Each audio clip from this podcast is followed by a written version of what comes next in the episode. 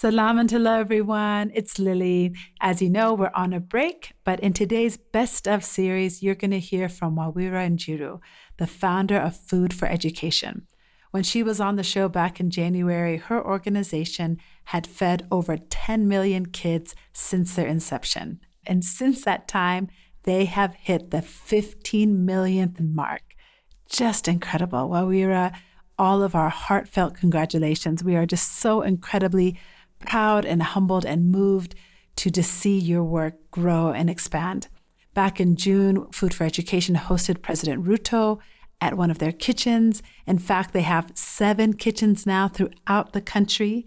They have partnerships with county governments in Mombasa, Murang'a, Nairobi to increase the number of kids they're feeding a day. In fact, that number has grown from, I think, around 10,000, which is what we mentioned on the show, to over 140,000 kids a day are being fed through the work of Food4Education. Just incredible. Please check out the show notes. There are ways that you can support their work and make sure that they continue to grow and continue to support these children in the ways that they deserve. So, in the meantime, enjoy this episode with Wawira Njiru, the founder of Food4Education dad would tell us like I wore my first pair of shoes going to secondary school. My right? dad too. Exactly. Age 15, 16, yes, exactly. Same. Yeah. Did not have shoes. Yes. do we have the same dad? I know. we'll find out.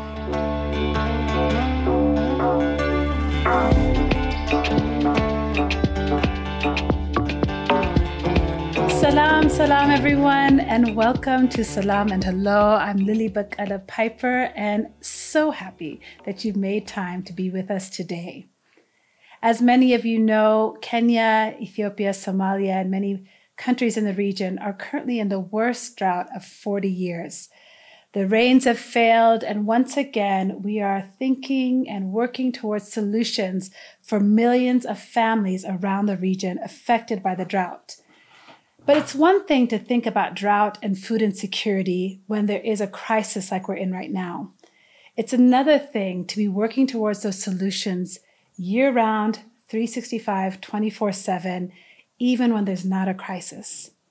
Today's guest, Wawira Njiru, the founder, executive director, and all hands on deck of Food4Education, is with us to talk about the ways that her and her team are addressing food insecurity here in Kenya.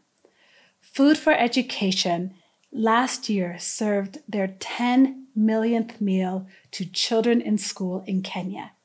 10 million. Just let that number sink in for a minute. Currently, they feed 95,000 kids a day a meal at school. It's extraordinary the work that they're doing. And then the work that they're doing supersedes the drought. It, it's came before a crisis happened, which is why I think it's the kind of development work that we need more of work that is grassroots, work that is authentic, work that is born out of a simple desire to meet a need at home.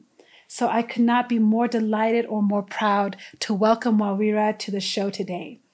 She has won all kinds of awards. You've probably heard and seen her on social media and on the news. And I think it's worth noting because she is one of our own. And when we get a chance to give someone their flowers, we must do it. So let me just highlight some of the ways that the world has stopped and recognized her contributions. In 2018, she won the Global Citizen Prize for Youth Leadership, the first time ever that that award was given. She was presented it at the Global Citizen Festival in Johannesburg, which was honoring Nelson Mandela's 100th birthday. Last year, or actually it's been two years now, we're in 2023. In 2021, she was Kenya's United Nations Person of the Year.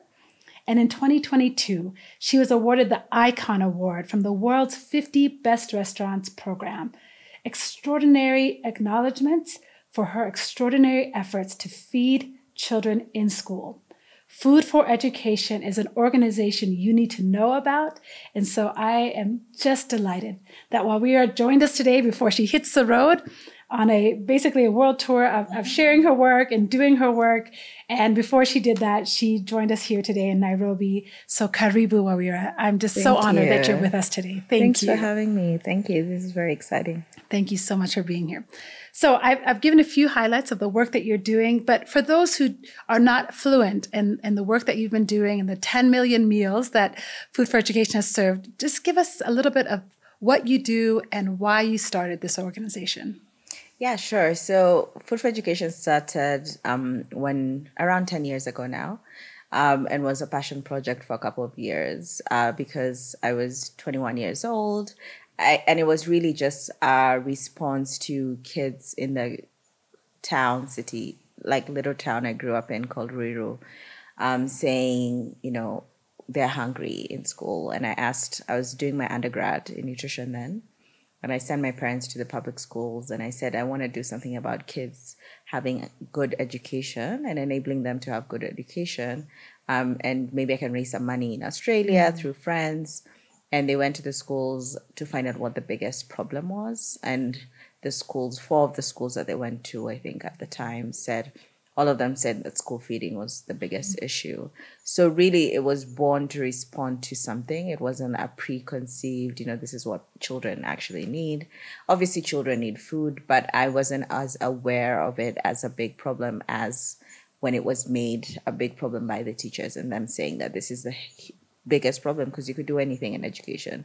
Absolutely. You could give kids digital tools and things like that so I raised some money in Australia and then I started feeding kids, um, 25 children, build a makeshift kitchen. And what I'd do, I'd just send the money back home and the kids would get fed. So it started off really small and it remained like that for about four or five years. Yeah. When you say really small for four or five years, 25 kids per Mm-hmm. year, kind of small. 25 per day. So Okay. it was just 25 kids would come for lunch every day. Okay. It got up to around 50. Okay. Um, so that was a time, you know, I was still in Australia. I was doing my undergrad. I moved back, you know, figuring out what I want to do, you know, try to get a job. You know, you're kind of like enrolled in A a, real job. master's, a real job, enrolled in a master's degree, and then decided that I didn't want to do any of it. Um, so that kind of thinking through took about four to five years plus finishing my degree. Yeah.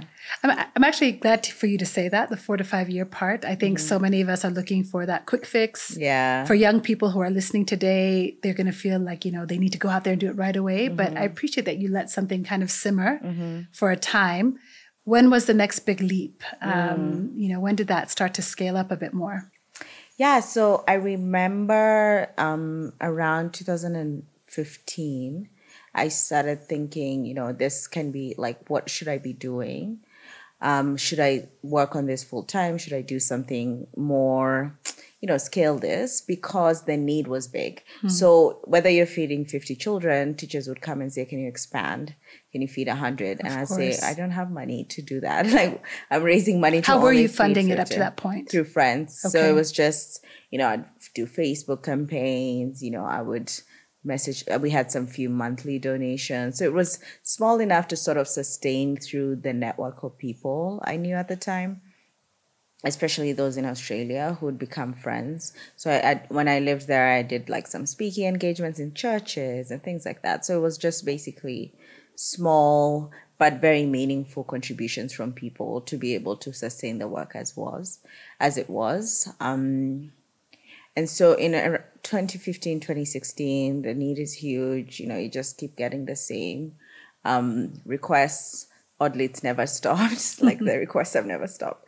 But um, the you know kind of like trying to figure out what should i do? What should i do about this? I have this thing. It's either you get to a point where it's either you kind of go on it full time or you figure out what does you know really doing it look like or you sort of let it continue continue to be a small thing and a passion project and you find like a real job. There's a lot of pressure also from my parents because i've just come back with this degree and they're just like well you're living at home what are you doing so I had to really figure out what I wanted to do. Yeah. And and what made it? What Oh, made yeah. you decide to do it? Yeah. so, I mean, one of the things was that um, I remember we hosted a fundraiser once, and um, there's this person who donated 250,000 shillings. It was just an event and they donated, not many people came, but they donated 250,000 shillings. Um, his name is actually Kev Mulei, he's Kenyan. And I couldn't believe someone gave us 250,000 shillings. I was just like, for this? Like, why would you put, it was so much money, right? Yeah, and I was just like, huge. how can you give 250,000 shillings to this? And I was like, can this be a real thing? Um, and so it wasn't that we had, I mean, uh, people used to give like a thousand dollars or something like that. But I think it was like one of the biggest gifts we'd ever received at the time. But also that a Kenyan had done it. And it was like, you know, you kind of feel like, wow, this is something I can do. This is something that can be done, that should be done. So that was one of the things that helped um, kind of push me in that direction of figuring out how can this be full time. The other thing was finding a model that I thought could be interesting, the central kitchen model. So at that time, we were still like feeding around 50 children. Um, and they were all coming to this little kitchen and eating there uh, that was near one of the schools and so one of the biggest questions i had is if we went to other schools how would we do it so i found a model on youtube actually in india that feeds 1.8 million children and that organization is incredible. We've actually become partner organizations over the years. But like watching their youtube videos just made me think wait what if we had a central kitchen and then we distributed food to schools? So that's really like something finding a model and finding like our traction towards fundraising was some of I think two of the key things that made me feel like maybe I could do this. And so how I took the leap was just um, started to kind of, I mean, I used to talk about it all the time to everyone to raise money, but then started like applying for grants, got a lot of rejections, but you know, just kept going and and said, this is what I want to do. I want to give it a shot. Of course, you know, like my parents were like, you shouldn't do this full time. You should find other things. You know, they were like, I know this person who can give you a job at this place or this place. Of course. Um, I worked three months at Unilever, you know, trying to be like, this is the perfect food science Yeah. and nutrition job. Um, and then I, it was, I was just, the more, the first grant we got, which is around like early 2017 or 2016, I, I don't remember well. Um, that was a f- time I was like, oh, wow, now we can actually do this. Yeah. So let me ask you a little bit. I want to dial back to your parents a little bit because you've talked about um, in other places where I've read your story that Mm-hmm. you know your parents themselves when they were growing up did not have a lot of means. Yeah. That um, they worked really hard to put you and your sisters through Mm-hmm. school to provide for you to make sure you had solid education. Mm-hmm. Um, and I have a similar story. My parents grew up very poor, and and my dad often we would laugh. You know, he'd say, you know, if they had a meal a day, if they had two meals a day, mm. like the, how lucky the days were when they had mm. two, because most of the time it was just one meal a day. Growing up in very rural Ethiopia, um, t- tell me kind of how that living with the story of your parents mm. and kind of what they went through and then yourself having the opportunities that you did you know how you marry those two in inspiring your work and carrying it forward Yeah, I mean, I think for many people, like you've shared, that grow up in our African household, you always hear the story of like, you know, like my dad would tell us, like I wore my first pair of shoes going to secondary school. My right? dad too. Age 15, 16, yes, exactly. same. Did Yeah. not have shoes. I- do we have the same dad? I know. we'll find out. yeah. Um, and so, you know, having that and then having like, you know, when if they'd get food because they were farmers, subsistence farmers, if they were if they had food, they'd have to share it. He had seven siblings, they'd have to share Yes. it, you know, and so each person eats a little bit. Um, and you know, he used to go hungry. And my mom also, she grew up more urban poor, so she grew up um and the slums also had the same sort of you know insecurity around education and around food but for both of them they actually met in college and for both of them the, their parents and their families had struggled so much to put them through education. So i grew up with a really big framing of like education is so powerful because that's how you know we're able to feed you guys. We're able to kind of have a home and things like that. So when I started trying to make an intervention in schools, it, the education piece was sort of the priority. I wanted to give kids an, uh, uh, the ability to learn better, the same way my parents had been given. It just happened that the biggest problem they had and they continue to have is food, and that was affecting their ability to learn and stay Absolutely. in school. Yeah. It's um yeah, I, thank you for sharing that. Um, it's really kind of beautiful to hear you tell that story because one of the things I've been thinking about is is over the 10 years that Food4Education has grown how much you have to tell this story um, i've worked in development myself for a long time but but not in the role that you've been which is you know kind of sharing the story having to raise funds and mm-hmm. and telling that story with dignity mm-hmm. and um, with the joy mm-hmm. that you mm-hmm. have for mm-hmm. for the work that you do um, I just want to talk about that for just a quick moment. You know, how do you how do you tell that story while we were, you know, 10 mm-hmm. years on? I'm so struck by how young you are. so just truly from my heart, you know, well done to you. You make Thank me you. so proud. Um, I could just cry, honestly, Aww.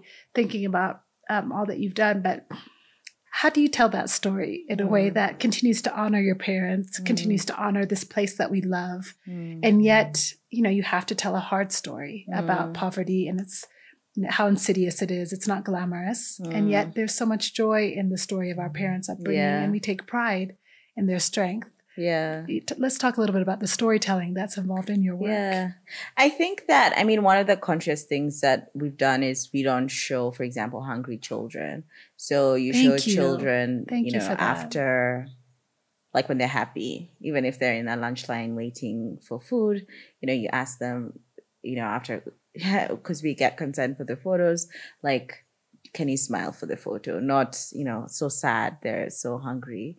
Um, and so the, I mean, I think that the stories of my parents, the stories of my life is a story of really opportunity and how powerful giving someone an opportunity is. And that's what I feel like my parents, like my mom was got a random stranger to sponsor her through high school. And that is the reason why she was able to finish high school. So it's not that they were so poor they couldn't afford high school, but what a great thing that, you know, someone sponsored her to to finish high school. And so when I view my work and I view the story of my work, it's a story of like giving people opportunities to sort of and children in particular to improve their lives. And that is only a happy story. So when you give someone an opportunity, it's not like, here's an opportunity, let's cry. It's like, wow. Absolutely. Yeah, let's be happy. So that and I, and I think that that's something that I think when I look at the work and I look at the storytelling that's involved, sometimes you know you you kind of people have the expectation that you're going to tell the sad story, but the more you find that you tell the story through a joyous lens, I find that people relate more to that. Yeah. Yeah. Thank you for that. I, I just reminds me of one of my life mantras, which is talent is universal, mm-hmm. but opportunity is not. Yeah. And so through that joyous story, you're bringing more justice to mm. the communities and the places that you love, which is what all of us can do. Yeah. I mean, you are so young again. You started this work when you were so young. You took a need, you looked at it, you asked the people who were there, the mm-hmm. teachers, the students, what do you need most? We need food. And so you addressed that need, and um, it's making such a huge difference now. Um, so let, us talk a little bit how about how Food4Education has grown. Mm-hmm. Um, so you make this big leap, you invest, you start to scale it. The work really starts to grow. In 2018, you win this Global Citizen mm-hmm. Prize, mm-hmm. and you start to include a bit more technology into mm-hmm. the work that you're doing. Tell us about how you're using technology and local markets to kind of scale the work that you're doing. Yeah. So um, in around 2018, when we won the Global Citizen Prize, we were feeding around 2,000, 3,000 children. And one of the key things that we had, so that we introduced in around 2017, was that parents would contribute for the meals. Uh, and that was also a conversation with parents, understanding like how much they were spending on lunch and how much they would likely want to contribute for the, they could afford and made it like a survey of you know the sort of a, a, wide scale of parents understanding the income levels and understanding how much they could afford. And they said they could afford 15 shillings. And that's how what they were typically spending for, okay. you know, what they were buying for their kids, which is like, you know, a drink and like a mandazi or something like that. And so we said, what if we could offer you a full lunch at that price?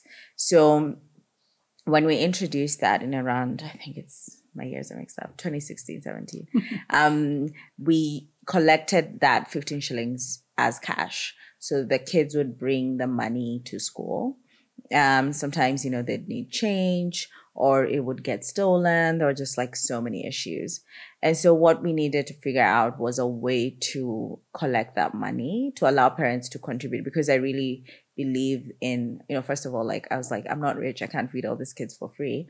Uh, they need to help in terms of covering the cost, but also I feel like there is a dignity in involving people and saying, you know, I see what you have and I can find value in that and I can give you value for that. Um, and so the, the technology was developed as a payment system. So, first of all, I am not a technology person, so I knew nothing about technology. However, I knew about bus tickets and Metro cards. And what Metro cards were interesting to me was that how fast everyone got on the train uh, and really like just got on the train really fa- like it's yeah. rush hour you're getting in like exactly. a metro card or something like that so i said um, to like our team then and said, what if we had a Metro card, but for food, but topped up with M-Pesa? And everyone was like, that's weird. And that's not realistic. And so it took us a while to find because we didn't have a tech team. So to find like an outsourced partner, a company we could work with who actually understood the vision. You know, we went to different companies that had different solutions, and there are so many like hurdles of like to be used by children, so not adults, to right, be topped of course, up because your kids are these are primary school kids, yes, right? primary so school from five, yes. six to even three because it starts wow. at kindergarten. Okay, so to be used by very small children, um, and then and older children, but then still children who don't have phones, and their parents have ways to understand how their children are eating, uh, and then to be very fast. So because one of the biggest challenges we had was the speed of like the cash someone would bring, then you need change, and then you know it's like a whole of thing. Course, yeah. yeah. So it needed to be really fast. So when we were feeding around three thousand children, we won the Global Citizen Prize. It was just an idea then. We're so lucky that they took the um, the chance. Actually, the prize is open right now for anyone who wants to apply. Uh, the application process, anyone who wants to apply um, still two hundred fifty thousand dollars, which was really significant for us. Um, is still significant, and so um, when they gave us the prize, the first thing was to figure out how to do it, and so then we introduced NFC payments, so mobile payments that are linked to NFC. So essentially, What's NFC? NFC is um, like your credit card technology. Okay. So you can just tap the yeah. same way you tap at a gro- you can tap at a grocery store. Okay. Um, so we needed to tweak a little bit, so so that I don't go into too much detail. But we needed to tweak it a little bit where it doesn't have like if you tap your credit card, you have to put in the pin. So sure. children don't have you know a, a pin; they they can't remember. So it right. needs to be very seamless for them.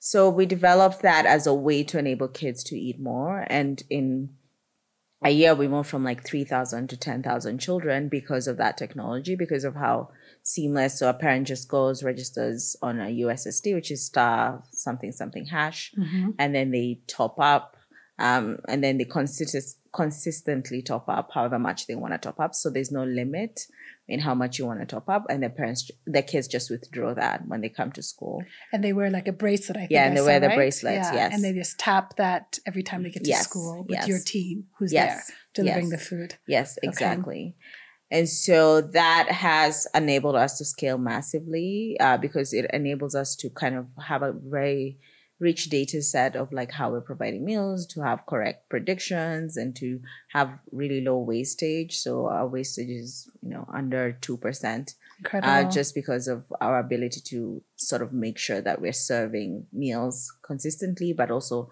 we're predicting the amounts very well.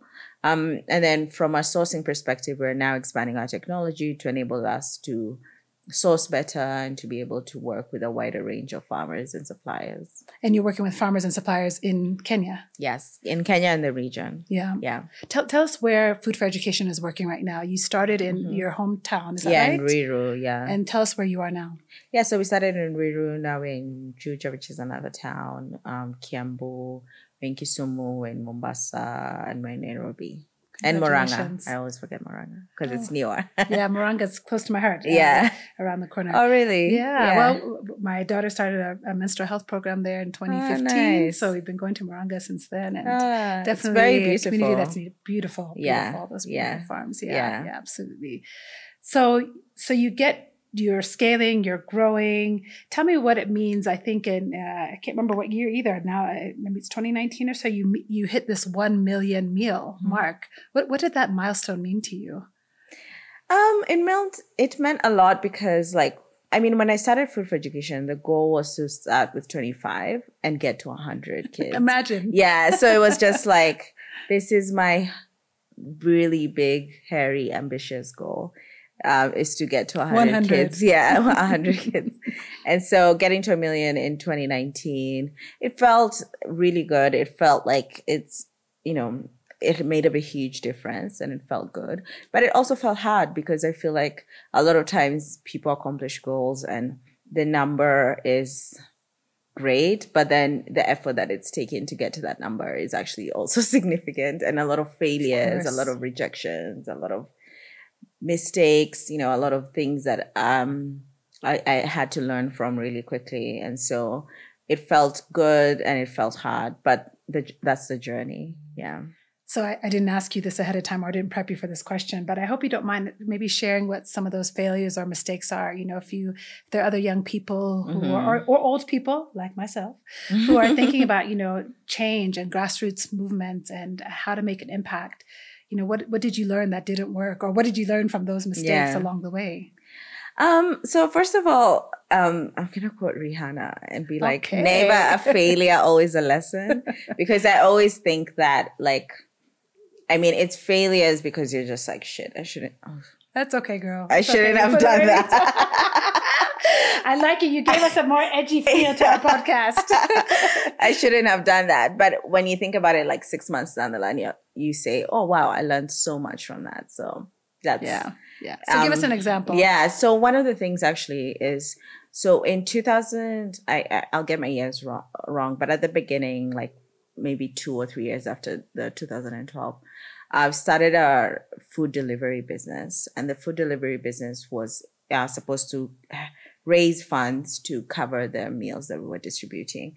And it was called, it was a great business. It was called Double Portion, and I put a lot of effort into like setting it up. So first, it started as a restaurant okay. in Ruiru, ran a restaurant, learned a heap, a ton about running a restaurant, which is very tough and then became a delivery business. So I literally used to deliver the meals, got boda bodas, and learned a lot about managing um, boda bodas and that yeah. um, kind of like fleet of production. But the meals were different because it's for like people in their offices. So the meals are not the same meals that you're cooking for kids. Um, they're sort of more boutique type uh, meals. Um, and so we ran that for a couple of years and closed it in 2018. And the reason why we closed it was actually closed it in the month of the highest revenue hmm. uh, because we did. So we'd been running this business for many years. And then I remember someone told me, like, you should just do an analysis of how much money you would make from this business at scale. So if it grew to the wildest dreams of like the market size. So okay. don't make up a market that doesn't exist. So if all the office people, let's say in Nairobi, however many they are, ordered from you and who can afford this price point, it was around like maybe 250 shillings. Um, if all of them ordered, how much money would you make and how many meals from ki- of kids would you subsidize? So we did that analysis and the number was 40,000 meals for kids. But the goal in my head, though we were around 2,000, 3,000, I was like, and it's always been the goal is a million kids a day. So the question I had to ask myself is like, would I put an effort in something that feeds 40,000, yet the goal is a million? So it doesn't really make sense because yeah, then the numbers didn't add up. Exactly. Yeah. So I, I had to make a decision to close down the business um, because I felt like it didn't really even at it, its fullest potential. And growing a business is tough. So that, there would be a lot of effort that it needed to get to that of course level of subsidizing 40,000 meals. And so the question was, can you do both or should you just focus on the feeding kids and try to make it as efficient and as cheap and scale it as fast as possible? So decided to close that business. And I think when I look back, like that was one of the hardest decisions I had to make because, um, not many people understood and you know also talking to a team that had put in a lot of effort and saying like you know you have to be redundant you know and doing that whole entire Yeah. process um that wasn't easy so yeah But now, Food4Education itself, I mean, you have a pretty big team. Yeah. I'm, tell us, you, you have over, around 200 staff who are now working? no we have 700 So 700. yeah Oh my goodness. Okay. These the numbers are just extraordinary. they change all the yeah, time Yeah, they changed all the Yeah. time. We were talking about this kind of before we, we got on air that um, you're now feeding about 95,000 kids a day and growing. Mm-hmm. yeah Gr- numbers growing. 700 staff. These you have these kitchens. I read that you cook mostly at night, so that that's of course they have to deliver to the kids Mhm. during the Early in day, the morning, early in the morning, get to the schools on time because now you're delivering to the schools that Mhm. you are that you mentioned earlier where you are. Um, the the goal is a million kids a day is what you're Mhm. aiming to. What, what's it going to take, do you think, to get to that that number? Um, a lot of hard work. um, and so right now, like next year, we are, oh, which is this year. Yeah, um, 2023. we're looking at moving from 95 to around, conservatively around 200,000 kids. Um, so doubling, um, just over doubling this year. Um, and so it's going to take, you know, a lot of setting up more kitchens. And now we're going more into working with governments, so county governments, um, and constituency governments and the national government to provide meals across the country. So we're just signed a partnership with Mombasa County, for example. Um, and we're signing one with other counties, um, with two other counties to deliver meals um, across across the country, and so across those counties, and eventually the goal is to get more around the country. So it's going to take you know setting up more infrastructure, setting up bigger teams, um, and it's ensuring that we're able to cook and produce and distribute those meals, and then also more partnerships across the country. Yeah. So let's let's talk about that. As you're scaling, as you're growing, while you're doing that, we're also in the context of this this heartbreaking drought of inflation that is higher than we've seen in, Yeah. in years. Um, you know, we're facing food crisis just from the war in Ukraine that has just you know devastated some of the markets here. How is that affecting your business? Not to mention that we're we're not even out of COVID really, but you know, Mm. during COVID you also had to pivot. So talk about how you as a an organization that is meeting a humanitarian need can continue to function in the middle of other crises that are happening, you know, Mm. around you. Yeah, I mean, I think that one of the things that's usually challenging for us is, you know, when you're working in the food space and the needs are growing, so there's inflation, there's the drought, there's a lot of tension to expand and to kind of like move to other regions because the the demand becomes higher in terms of you know people in this region are facing a, spe- a specific drought you know and there's need to provide to that.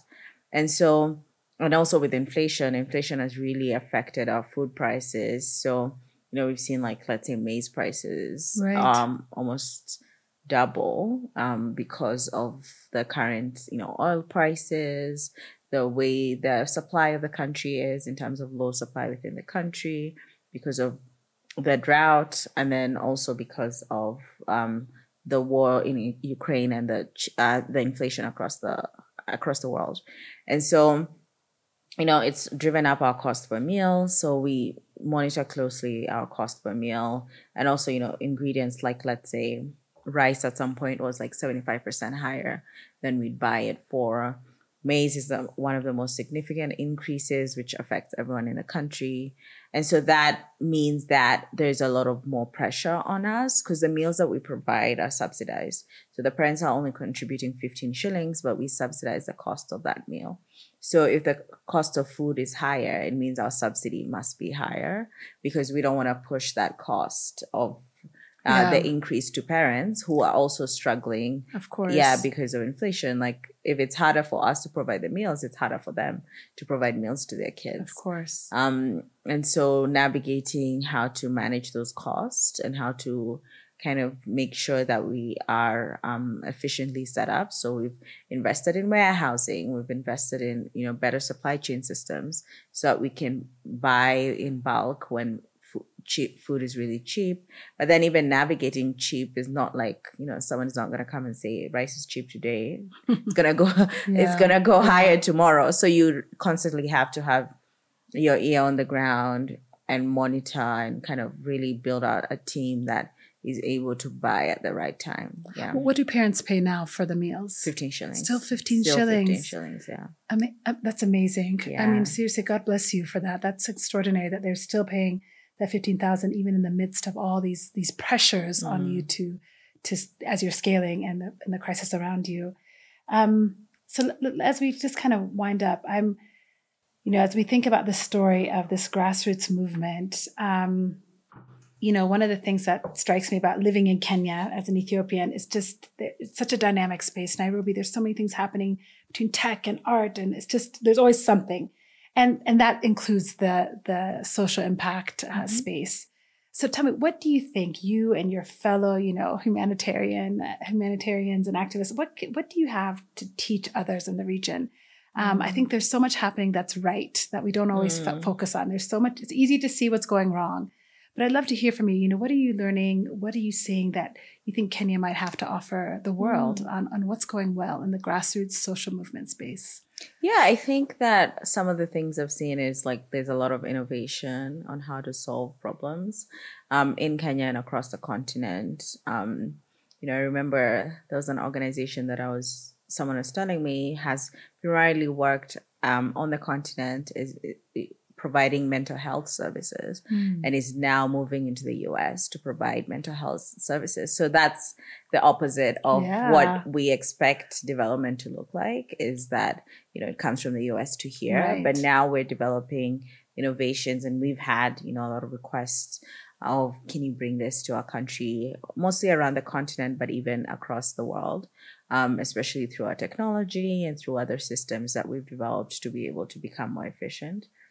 I think also what I would, you know, tell people who are sort of starting out or what I've seen um, social entrepreneurs as is there's so many incredible women and so many incredible people who are from Kenya who are developing solutions for Kenya. So there's um, a lot of people who, you know, like Charlotte from Mukuru Stoves who just won the Earthshot Prize. Uh, there's Nelly, who just won CNN Heroes for her work uh, providing technology services to kids. And so there is a lot of innovation and it's being recognized um, across the world. But also, it's not starting from like, you know, I want to start an idea so that I win this prize.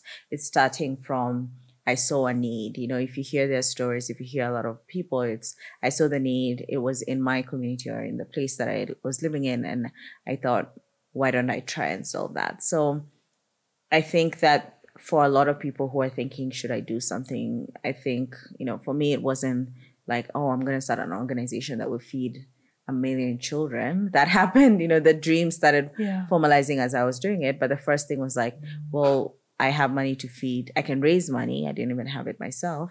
I can hustle my friends to raise money to feed 25 children. And so that's the need I'm going to meet. So don't think that you have to start really big or have to start with like so much. You just have to start where you're at. Yeah, with what you have. Yeah. Thank you for that. So I'd like to close my show by asking my guests. Uh, oh, before I do that, actually, lest I forget, Wawira, how can we follow you on social media? How can we support the work of Food4Education? Make sure our listeners know both those things. Yeah, so you can support or see our work at www.food the number four education.org. Okay, food4education.org, and they'll find everything there. Yes. How to support, how to get involved. Yes. If you're local, there's ways to get involved. Local meaning Kenya. If you're international, there's ways to support and get involved as well. How about on social media? How can they find you? Uh, we're food the number four education on um everything. on everything. Yeah. You've kept it very nice and simple. Well done. I, me, Yeah. I'm like trying to get to that point. You so well done for that. Yeah. Okay. So as we close, I always love to hear from my guests. You know, two questions. You know, what's bringing you joy? Mm-hmm. What brings you joy? And I like to ask people what their favorite drink is. But because you're in the food space, maybe you Mm-hmm. can tell us your favorite meal, including that. What is the meal that Food4Education provides for kids every day? Yeah, so we um what's bringing me joy? Um I think this year is bringing me joy. I'm very excited um and a little scared, but more a little more excited um about the year and the plans that we have and you know our team and the scale up and also to find other things to you know explore other things about myself and to continue growing as a person and as a leader. Um, the thing that um, I like to the kids what they eat is most you know it's either maize beans and vegetables or rice beans and vegetables or rice uh, lentils and vegetables they serve fruit so it's a more varied Yeah. diet my favorite food actually i'm very simple is just ugali and sukuma wiki and beef Wow. Stew That really is the most uh, It- Kenyan answer. yeah you could give. exactly yeah okay, so now what's your favorite beverage then? So you gave us the most Kenyan meal yeah. ever. Give Oh, us I need to uh, find a good favorite beverage, not chai. What's your it's favorite actually beverage? not chai Okay, okay. Um, I was gonna say chai, a masala chai, a Masala masala, chai, tea, okay, yeah, okay, yeah, okay. with oh, lactose-free milk, yeah, with a twist. Yes. Masala chai with a twist. I yes, like it. yes. Well, Wawira, it's been only a pleasure to have you here. Thank you have you. taught me, you have inspired me, you have moved me, and um, you've given us all, I think, a challenge to think about what it is a need right where I am that I can do my little thing to um, respond. That's what, Wangari Maathai taught us, right? Yes. Let me be a hummingbird, let me do my little thing. Mhm.